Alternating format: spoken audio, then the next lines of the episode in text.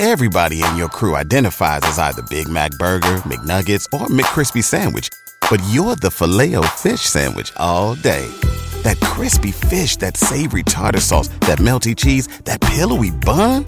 Yeah, you get it. Every time. And if you love the filet of fish, right now you can catch two of the classics you love for just $6. Limited time only. Price and participation may vary. Cannot be combined with any other offer. Single item at regular price. Ba da ba ba ba. Every team, every topic, everywhere. This is Believe.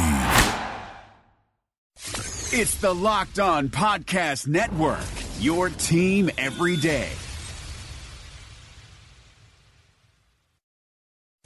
It's the Locked On Podcast Network, your team every day. It's the Locked On Podcast Network, your team every day.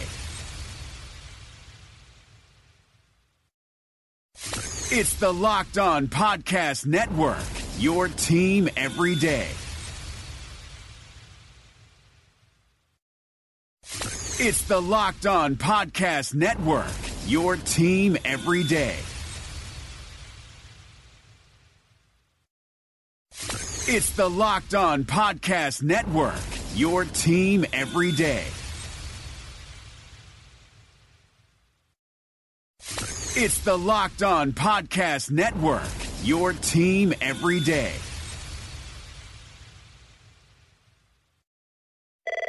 You've reached the high fashion hotline. Hi, my family's going to a concert in the park and we want our style to be the main attraction. Rock over to Old Navy. Old Navy? Yep, right now get up to 50% off jeans from 15 bucks for adults, 10 bucks for kids at Old Navy and OldNavy.com. Up to 50% off jeans for the family? That's music to my ears. Plus, now you can get in and out of the store in a flash with buy online, pick up in store. It's fun, fast, and free. Styles that take center stage and free pickup in store when I buy online? Old Navy, here we come. High fashion, Old Navy. Valid 720 to 729, select styles only. What's better than this? Guys being dudes.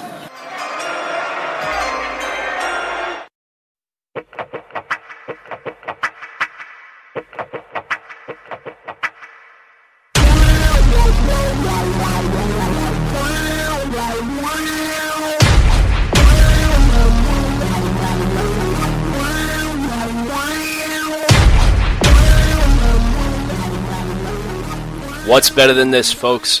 It's another Friday episode of the Draft Dudes podcast. I am Kyle Crabbs, Director of Scouting at NDT Scouting, NFL Draft Analyst for Fan FanRag Sports, and I am joined by my co host, Mr. Joe Marino, 2017 mock draft champion, just to make sure we puff up his ego a little bit on a Friday, him feeling good. Uh, also of NDT Scouting, my Assistant Director of Scouting, also of FanRag Sports, another NFL Draft Analyst. Um, Joe, you are spreading your portfolio a little bit with your football coverage, are you not? Um, For, are for you fan for- rag sports? We're we're not just talking NFL draft anymore, are we? Yeah, I've definitely got a chance thanks to uh, Jamie Eisner, John Owning, Michael Cates, the leadership over there, the football side of fan rag Sports, uh, giving you and I both the opportunity to really jump into the NFL specific analysis and. Uh, you've you've seen probably a, a good mix of content coming from myself and Kyle, where you're seeing our, our draft work, but at the same time, I'm writing about you know professional players, Darron Lee, and I, I did some work with uh, on Kelechi Osemele, uh, which came out uh, last night. Um, doing a piece on Landon Collins, just more NFL analysis to complement the NFL draft side of things. So uh, it's fun to get to expand, you know, the portfolio a bit, and thankful to FanRag for giving me that chance. Yeah, and uh, I actually have a piece that's dropping to dip today, depending on when folks are listening, about whether or not the Miami Dolphins should re-sign Jarvis Landry, and um, I feel pretty strong in my convictions there, Joe. Do you have any guesses? Because we are recording this uh, th- the evening before, so I haven't talked to you about this piece. Mm-hmm. Any predictions? Predictions on what I think you are going to say about that? Correct. Um, well, let me think about this for a second. Yeah. You've, the Dolphins have just made a considerable investment in Kenny Stills. Sure. Uh, Jarvis Landry's probably a nine to eleven million dollar a year player. Yeah, I was operating under the assumption that this is somebody that's going to command uh, at least 10 million average per year, which there's only Yeah. 14 receivers in the league that can say that right now. So yeah, I think that's probably his sweet spot right there. Uh, seems to mesh well with Tannehill. I mean, I think he's a player you want to have around, but do you want to have? What is Stills getting a year? Eight, Uh, nine. St- Stills is averaging eight on the dot. So you're going to have about 20 million in cap space invested to two pretty good wide receivers, neither in the elite tier. Um, he's a draft pick. You like to keep your own. Man, that's tough. Yeah. Um, I, I think you are going to say. I, I think you're going to say keep him. Well, you're just gonna have to swing over to FanRag Sports and check it out Oh. tomorrow when it publishes. But uh, I, I'm That's sitting a- here laughing because you you checked a lot of the bases that I covered and touched on, talking about you know going through why this is a dilemma, and then the fact that the Uh-huh. Dolphins right now are currently slated to be, uh, I, I think, 17 million dollars over the projected cap for next yeah, year. Yeah, that's I- didn't know that, and so this also another. I'm sure the X factor here is what does DeVante Parker look like this year? Uh, is he a player I, that I don't think Parker really influences you. Well, if Parker and then uh, is it Isaiah Ford they stole in the seventh Yeah, round? Isaiah Ford is like the B minus version of DeVante Parker. so if those It- two it- players are not players, a direct still, correlation still. to the, the the player that Landry is in the role that Landry serves the offense. No, but it- you think about viable pass catching options. Sure. I just you know how how do you spread that? I mean, Uh, and I'll I- will just dangle this other last carrot here before we move on, and we could talk about coffee, um, or or kafif. I don't know. Either way, Oh, we could talk no. about something. No. I'm pretty sure we're gonna stick to coffee. um, uh, Byron Maxwell and Julius Thomas combined are on the hook for I think 16 and a half million next year, and they can cut them both with zero dead cap. yeah. Well, there's your cap space right there. You're now you're now you're at Just plus just food for thought. Just food for thought. Yeah. Well, I'm anxious to read that suddenly. Yeah, I think everybody should swing over check it out. It's a uh, a compelling piece, and I, f- I feel like I strongly framed my argument in uh, the way that I approached it. So I think at the end of discussion, at the end of this discussion, I lean more towards you say no, you gotta, you can't make that investment in. But uh, we'll see. I guess we will see. Yeah, Way to build hype, man. that's a- you know it's it's shameless advertising. It's uh, something that we're getting comfortable here with the draft dudes. Is uh, can't be afraid to shamelessly plug yourself. Uh, Joe, you're still working on it. I seem to have mastered the art of shameless tweets and uh, shameless uh, I self, just don't self promotion. crap. it's just. I, I've uh, sometimes I just don't have an a- any appetite for people on Twitter to uh, to poke and and uh, get into nonsense discussions. So, um, Well, no, I'm talking about promoting our hashtag content.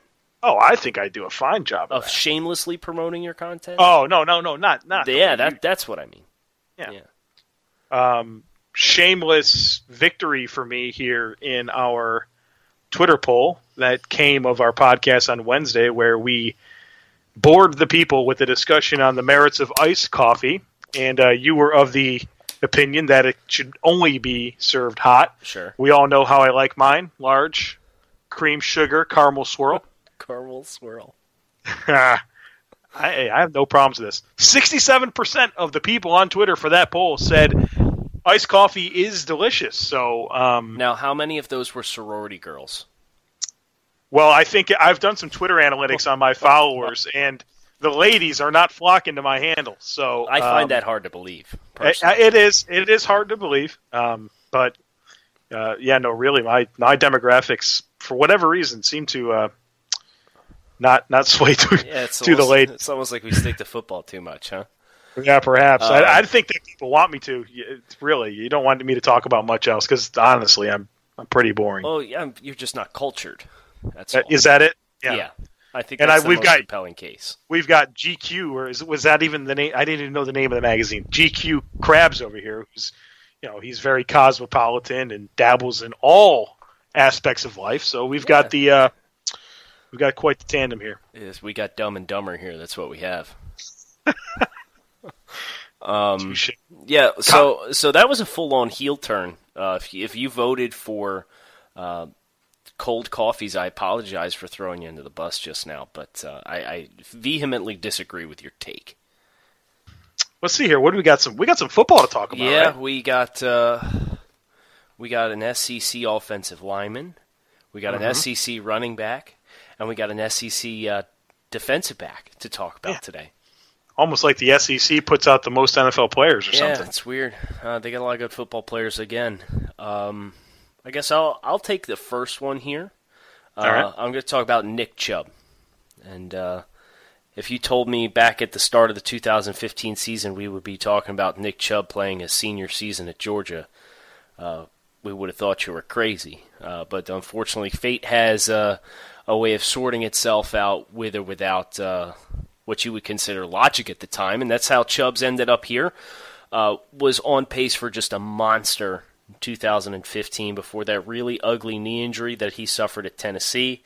Uh, cost him the remainder of the 2015 season as a true sophomore. And I just think he deserves all the credit in the world for not missing the season opener against North Carolina. Joe, he carried the ball over 30 times in the season opener 10 months after that knee injury. Yeah, that was pretty insane. When, I remember when, that game. When you really stop and think about how bad that injury looked, and the fact that he so- tore three ligaments in his knee, and was still able to come back and play and go for over a thousand yards and average five yards a carry this year, and have the most career carries that he's ever had at the college level, is yeah. it's just an incredible testament to Chubb busting his tail and getting back to it and how special of an athlete he is. But when you watch a film, you can tell there's some instances in which that explosion's not all the way back. And that was kind of the theme of uh, the film notes that I shared over at ndtscouting.com is uh, when Chubb gets north-south, because of his stature and because of he, he's got some linear burst that's that's come back and came back early on, uh, he was still an absolute load. You know, the leg drive wasn't as dynamic uh, his lateral cuts were a little hesitant at times. They weren't as explosive. He didn't cover as much ground. But on quick tosses and stuff like that, and LSU love to do that with Fournette, that quick toss to the, the open side of the field. And uh, Chubb got a couple of those and you know turned up inside of a boundary run defender and generated a lot of yards after contact. He made a lot of guys miss last year uh, by running through them. Now, um, if you're looking for pre-injury Chubb, you know, there's still some explosiveness that needs to come back. He needs to be able to make more guys miss in the open field. He needs to be able to generate more missed tackles in the alleyway. Um, but I'm hoping and expecting to see that come back this year. You know, another he'll he'll be uh, 22 months removed from the injury at that point, and he played all year last year had over 250 carries last year. So um, that bodes well for Nick. I really hope that we get to see him back to 100% because I really thought, you know, as recently as the middle of October last year, that if you gave me Dalvin Cook, Nick Chubb, and Leonard Fournette, Chubb was like the happy blend of both of those guys and what made both of those guys so special as a runner. So um, before his injury, he had size. He's listed at 228. He's compact at 5'10, so he runs low to the ground. He's got lateral quickness. He's got power. He's got balance. He can absorb contact. Uh, just he checked every single box, and, and I hope another year under his belt we'll be able to see that again this year. Yeah, that Georgia team is looking pretty strong. I think they they've got to be considered the favorites in the SEC East. Uh, you know, they got a Sony Michel, another running yeah. back that's pretty nice. They got a couple of NFL caliber tight ends, and the the really exciting uh, Nauta, I believe his last name was, the freshman from last year, and uh, obviously Eason and, and, most of their offensive lines coming back, and some talent on defense on all three levels. I mean, uh, that Georgia team, uh, Kirby Smart really did a nice job recruiting initially, and they got a top five class this year, so they they seem to be building something there, and, and that could be a really fun team this year. Um, so. Uh, looking forward to see Nick Chubb uh, really make a statement this year and, and show that he is 100% back and uh, see where that lands him on the on the draft uh, scale of things. So uh, I want to talk about Arkansas center Frank Ragnow. This is a fun football player. Uh, if you like powerful dudes that that finish blocks and put people on the ground over and over again, to pop on some some Frank Ragnow tape. Um, entering here, he's going to be a three year starter. Um, and uh, when you watch him on tape, you know, it, for as powerful as he is in a phone booth, you know, he's he's obviously able to create significant space in, in the run game. I really took an appreciation for how good he was in space. Uh, uh, Arkansas has him pulling into the boundary a ton. They have him uh, climbing the second level, combo scoop, you know, scoop and get to the second level type stuff. And he is just so proficient at, at taking great angles, uh, playing under control, aiming, initiating contact with, with good timing so that he's not overextending himself. Uh, and, and then he's so powerful that you know he really it's second level defenders don't have a chance against him. Uh, so I really appreciate that the movement skills that he has there. I think that's something be, that's becoming more and more important in, in these offensive line is guys that that can move, but the ones that have the power element to complement those movement skills are, are pretty exciting. He's got some length to him. He's 6'5", uh, 319. Uh, yeah, exactly. 6'5", 319. Um, and, and he really just kind of checks all the boxes. He's obviously the the space I talked about how good he is as a run blocker, and then you know all of that shows up as a pass blocker as well, where he's got a good, strong, functional anchor, can slide his feet to mirror uh, rushers, stays square, uh, plays under control. His bend and posture is really nice. The one gripe that I have on Frank Ragnow, and I think this is a, a technique thing that can be improved is that he just needs to be a bit more deliberate with his hands. Um, if you check out the piece that I did for NDT Scouting, uh, where I went into uh, my film notes with videos to kind of uh, you know marry with the, with the notes, you'll see that I shared a clip where he he's just slow to shoot his hands. He gets a little bit wide, and, and, and I want to see him get a little bit more inside. Um, and, and shoot shoot his hands and create that initial jolt so he can win reps early. He, he's guilty of of being a little slow and not as deliberate as I like with his hands, and that allows for the defensive lineman to get into his chest and set their hands and, and make it for a situation where they could reset the line of scrimmage and and, and shed from there. So. Uh, you know that's a, it's something that he's over able to overcome because he's stronger than a lot of people in college. You know, but at the next level when he's going against uh, Geno Atkins and Fletcher Cox and Ndamukong Suh and all these great defensive linemen, you know he's going to really need to to focus on winning with those hands a, bit early. I'd like to see some improvement there, but other than that, I mean, I think this is one of those those high end interior offensive line prospects who's uh, really kind of checks all the boxes. A good football player. If you if you want to see somebody put a bunch of guys on their ass, check out the uh, Virginia Tech game, the Belk Bowl. He he was dominant. Yeah, something uh, something about Joe and his uh, butt kicker interior offensive lineman. that can move. It was man. Dan, Feeney last year. Now it's Frank Ragnow. Oh, jeez. Uh, yeah, you, gotta got a think- type, don't you? Well, you know, I, I do, and so for whatever reason, because you see these big mauler dudes, you know, they're they're, they're big and slow and you know overextend and they can't stay square, and you love the power, but it can't move, and and so I just get super excited when I see these guys that give me both, and I and I get that from Ragnow. All right, so let me counter. I got a quick question about a 2014 prospect. Then, where did you stand on Gabe Jackson? I'm curious because I, yeah. genuinely d- don't remember. Man, I liked Gabe. I don't know if I had him as high as you, um, but I'll have my producer look up my rank uh, Oh, while nice. you you you are consistently getting the producer on the ball. I like it. This week's been good for the producer. Yeah, absolutely. What's the producer's name? Joe. Uh, Joe, I don't know. yeah, I Joe- think the, Joe and Joe over there. Yeah, um, get it done. Yeah, Gabe. I think Gabe. I had. He was my top, um, top rated film scorer for interior defense, uh, interior offensive lineman. I think he was in like the thirty to thirty five range on my draft board that year. Really, really liked Gabe. I am. If you can buy, if you can, de- Okay, so I'm gonna keep talking about Gabe Jackson. if- yeah, I am Um, almost. well, you t- you wrote about KO, right? For uh, Oakland? yeah. Oh, yeah. God. So how about that pairing and um, oh, both of those guys combined with Rodney Hudson, I believe, is the center there. Just that is just an, a brutal interior trio.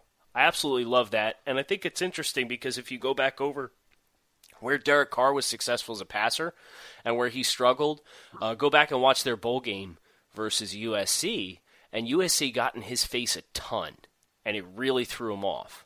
So it's one of those marriages of where a player had strengths and weaknesses, and then you see the team go out and invest in guys that you know aren't necessarily the most fleet of foot, but those guys anchor so damn well it really doesn't matter.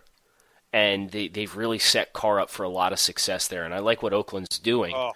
But um, we'll, see. We'll see where Joe had Gabe Jackson ranked now. Well, you, you should brought up Kelechi Osemele, and I just spent uh, uh, last night watching four of his games and writing about his traits uh, for FanRag Sports. Everyone can read that article uh, right now on the site. And I mean, that dude, man, his ability to generate power so quickly and just extend it by working his hips, his feet, and his hands in unison. I mean, that dude just uproots people and tosses them. It's he te- just it's to- textbook. he just tosses them out of the way like a, a friggin' NFL defensive lineman looking like you know JV players against this guy. I mean, he he rocks people. I mean, Yeah, he's, he's fun, He's got man. those 36 inch arms. Oh, you want a good time? Just pop on some some all 22 of uh, Kelechi Osemele and get some popcorn. Have a good time. Uh, Gabe Jackson. 41st on my board. Good for you, Joe. Yeah, nice. Uh, and here's another one. Joel, uh, Joel, Joel Bitonio was 33rd on my board. I the, believe the you're higher on- highest second round grade you can get from me. I believe that you had Bitonio higher than I did. I'll have my producer, his name's Kyle, um, Okay. pull that up here real quick. I can take a look. While you Um, do, I've got, I've got, oh, I'm something is standing out to me in a big bad way here on my board. Right here, Go get it. th- 39th player on my board. Antonio Richardson, offensive tackle, Tennessee. Uh, you know what? He burned me too, though. He Okay. Had, he had that. Uh, Gabe Jackson was 31st on my board. okay, Uh, so we ear- early two. Um, Richardson, Tiny Richardson. I had him 48th. oh I, man, I feel better about Yeah, this. I had. Well, we didn't know he had that hip issue. no, or I believe it was a hip issue. He had some kind of lower body degenerative issue uh, that caused him just to go totally undrafted. Fun fact: I actually had Tiny Richardson ranked one spot above Blake Bortles on my 2014 draft list. oh, oh yeah, two other black guys here. Scott Crichton, 23. Man, I loved his tape. It's uh, he's another guy that got hurt too, didn't he? Yeah, Louis Nix 29th. Where did I have Blake Bortles? I think I'm putting my rep 37th on the board. Uh, Okay, yeah. so that is not a top five grade on him. I feel better about that. Blake Bortles was rated, uh, you know, four spots ahead of Gabe Jackson. Okay, it's not terrible. It's a lot better than where he went, No. third overall. right? Yeah, Um, we were neither one of us were doing that. No, none of us. Uh, none of us fell for that. It's interesting if I'm looking at like 38 through 45. So there's some fun names here. I had Allen Robinson at 38. Uh, I had Eric Ebron at 39. I had C.J. Mosley at 40. Chris Borland uh, at 43. Looked like it was going to be a home run slot for me, and then he retired. Uh, Brandin Cooks 44. Davante Adams 45. Yeah, It's a nice That's- group of players in that that block is. there. It is. One. This is my one of mine that I hang my hat on here. I had Derek Carr 13. That wasn't a hard first round grade for me at all. No, all. not me neither. I him 12th. Um, Right And then- behind Greg Robinson and Bradley Roby. We're 10 and 11. oh wow. Okay.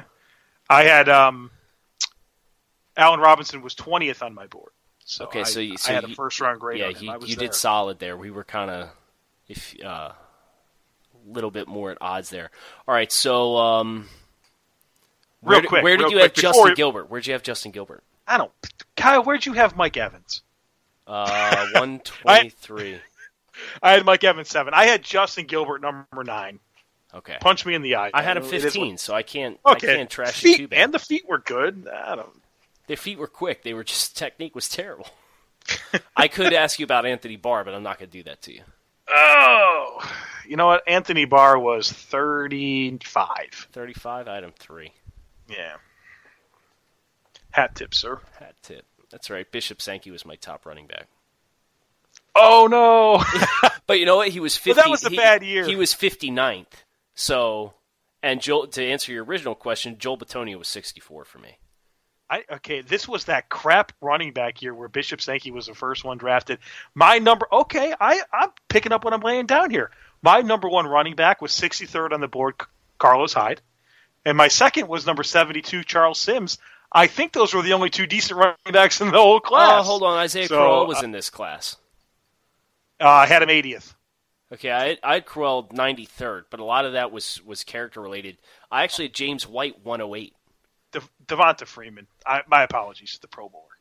Yeah, I had uh, 85. yeah, we both got to eat some crow there because we both. Well, I totally just said he was the over. good running backs in the Um, class. Yeah, he's def- McKinnon was in this draft class too, Mhm. as a as a quality depth guy.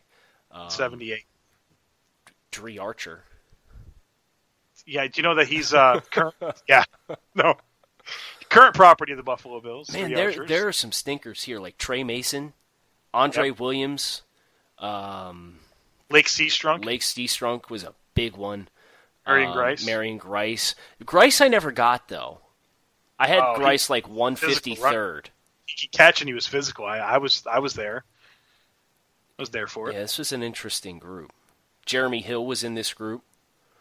At that projection for me is looking better and better as the years go by. Hill was a second round pick. That caught me off guard. Um, I I had him 402 on my board. I wasn't comfortable. No, yeah, I had him 220, and I only did you you did more guys than I did. I only did 320 something. This was I don't five. I did 501. That's crazy. I so Should we uh, should we swing it back to? we just spiral down a rabbit hole here. Um, we have a have- bad habit of doing time, that, though. Every time we pull up our boards, our passports, that's exactly what we do. Is this? So, yeah, it's, uh, it's just we uh we get into a, a giant pissing contest on on who had guys where. Um, just don't ask me about Keith Wenning. I'm not ready to talk about Keith yet. okay. Another day. Yeah, that's another day. Uh, let's talk about Armani Watts, safety from Texas A&M. Huge, huge fan of Watts' game.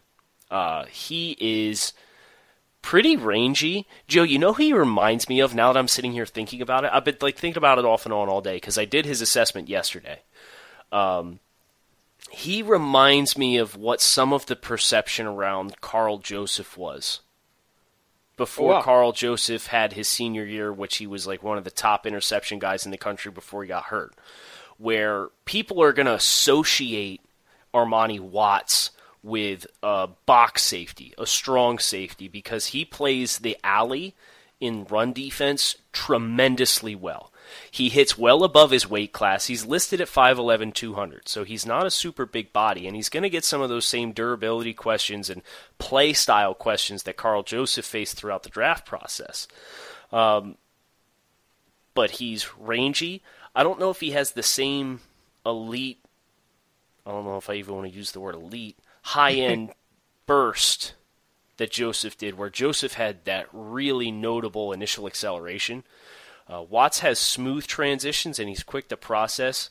Uh, I don't know if he has that same level of click and close that Joseph did, but this is a big hitter for a guy that's 200 pounds. And his run defense is tremendous. He's an ace in the run game, especially when he's playing into the alleyway. When he's got a guy either pinned into the sideline and he's taking an angle, or he's got him pinned back in a team pursuit and he's trying to squeeze down into the field to play. If you get him out in space at the catch point, he can get a little sloppy going for big hits, but uh, he packs a wallop. He's a lot of fun. He can influence the game in a lot of different ways, and that's something else people talked about with Karl Joseph. Is Joseph was only a box guy, he can't play free safety, and then he comes out as a, a senior and covers a ton of ground. And uh, I remember seeing the Baylor game when Joseph was a junior, when West Virginia knocked off Baylor in Morgantown, and I'm watching Joseph play 20 yards off the ball, and he's playing you know outside the numbers to contest throws vertically down the field. Uh, I think Watts can have some of that same capacity, and he's a player that I really, really like coming in 2017. Yeah, it's um, that was one that you were you were on top of that one pretty early in uh, last season. So, uh, way to way to recognize game, recognize game. Real Um, recognize real. As they Is say. that it? I think Man, game game yes. recognize game is also Okay. it's a thing. You know, yeah. and that's the thing. When I take a leap like that, when I you know I kind of stretch myself, I, I don't know what's going to happen. So uh, Well, that's what makes life fun. Yeah, you know, it you is. try new things. Get me on a podcast and let me talk for half an hour. You never know what's going to happen. Uh, it's always But- an adventure. So with, with that said, let's wrap. Uh, we appreciate the listeners uh, letting us do another week here on the Draft Dudes podcast. We've had a lot of fun diving into uh, the the 2018 senior class and introducing you to these players. Also keeping it a bit light here over the summer. Kyle and I trying to uh, to connect with everyone, kind of peel back the curtain a little bit and, and get you inside the personal side of, of what we do, um, uh, you know, from a, a personality perspective as well. So hope you are enjoying that piece uh, of the summer, and uh, we are going to be back again for you on Monday, touching on uh, some more seniors. Maybe we'll line up a guest. Who knows? We'll, we'll, we'll, play it by ear. We'll have something fun and entertaining for you to listen to as we uh, work our way through summer and get ready for some fresh football to digest. Uh, it is coming. It's still a ways away, but it's coming. Uh, uh, until Monday, enjoy your weekend. Signing off for Kyle Crabbs, I'm Joe Marino, and this is the Draft Dudes Podcast. You've reached the high fashion hotline. Hi, my family's going to a concert in the park and we want our style to be the main attraction. Rock over to Old Navy. Old Navy? Yep, right now get up to 50% off jeans from 15 bucks for adults, 10 bucks for kids at Old Navy and OldNavy.com. Up to 50% off jeans for the family? That's music to my ears. Plus, now you can get in and out of the store in a flash with buy online, pick up in store. It's fun, fast, and free. Styles that take center stage and free pickup in store when I buy online? Old Navy, here we come. High fashion, Old Navy. Valid 720 to 729, select styles only. Thank you for listening to Bleav. You can show support to your host by subscribing to the show and giving us a five star rating on your preferred platform. Check us out at Bleav.com and search for B L E A V on YouTube.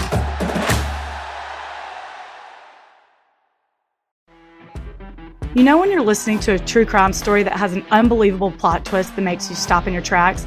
That's what our podcast, People Are the Worst, brings you with each episode. I'm Rachel. And I'm Rebecca. We're identical twins who love true crime cases that make you say, didn't see that coming, and we hate the people responsible for them. Listen to People Are the Worst now on Apple, Spotify, or wherever you get your podcasts.